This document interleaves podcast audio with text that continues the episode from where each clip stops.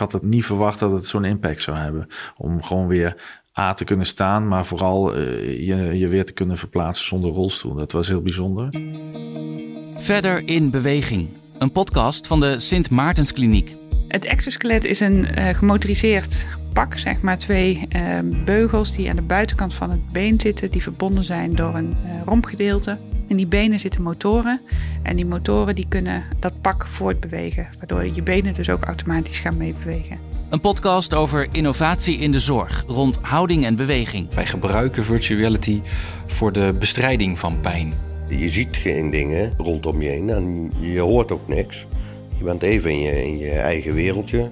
Abonneer je gratis, zodat je geen enkele aflevering mist. Ik ga nu naar uh, een app van Discovery Channel. Uh, mee met een meteoor. Ja, wat je zegt, je wordt eigenlijk ondergedompeld in de wereld van de VR. En dan leidt het zeker af van allerlei ongemak. Luister bijvoorbeeld via Apple Podcasts, Spotify, Stitcher of Player FM.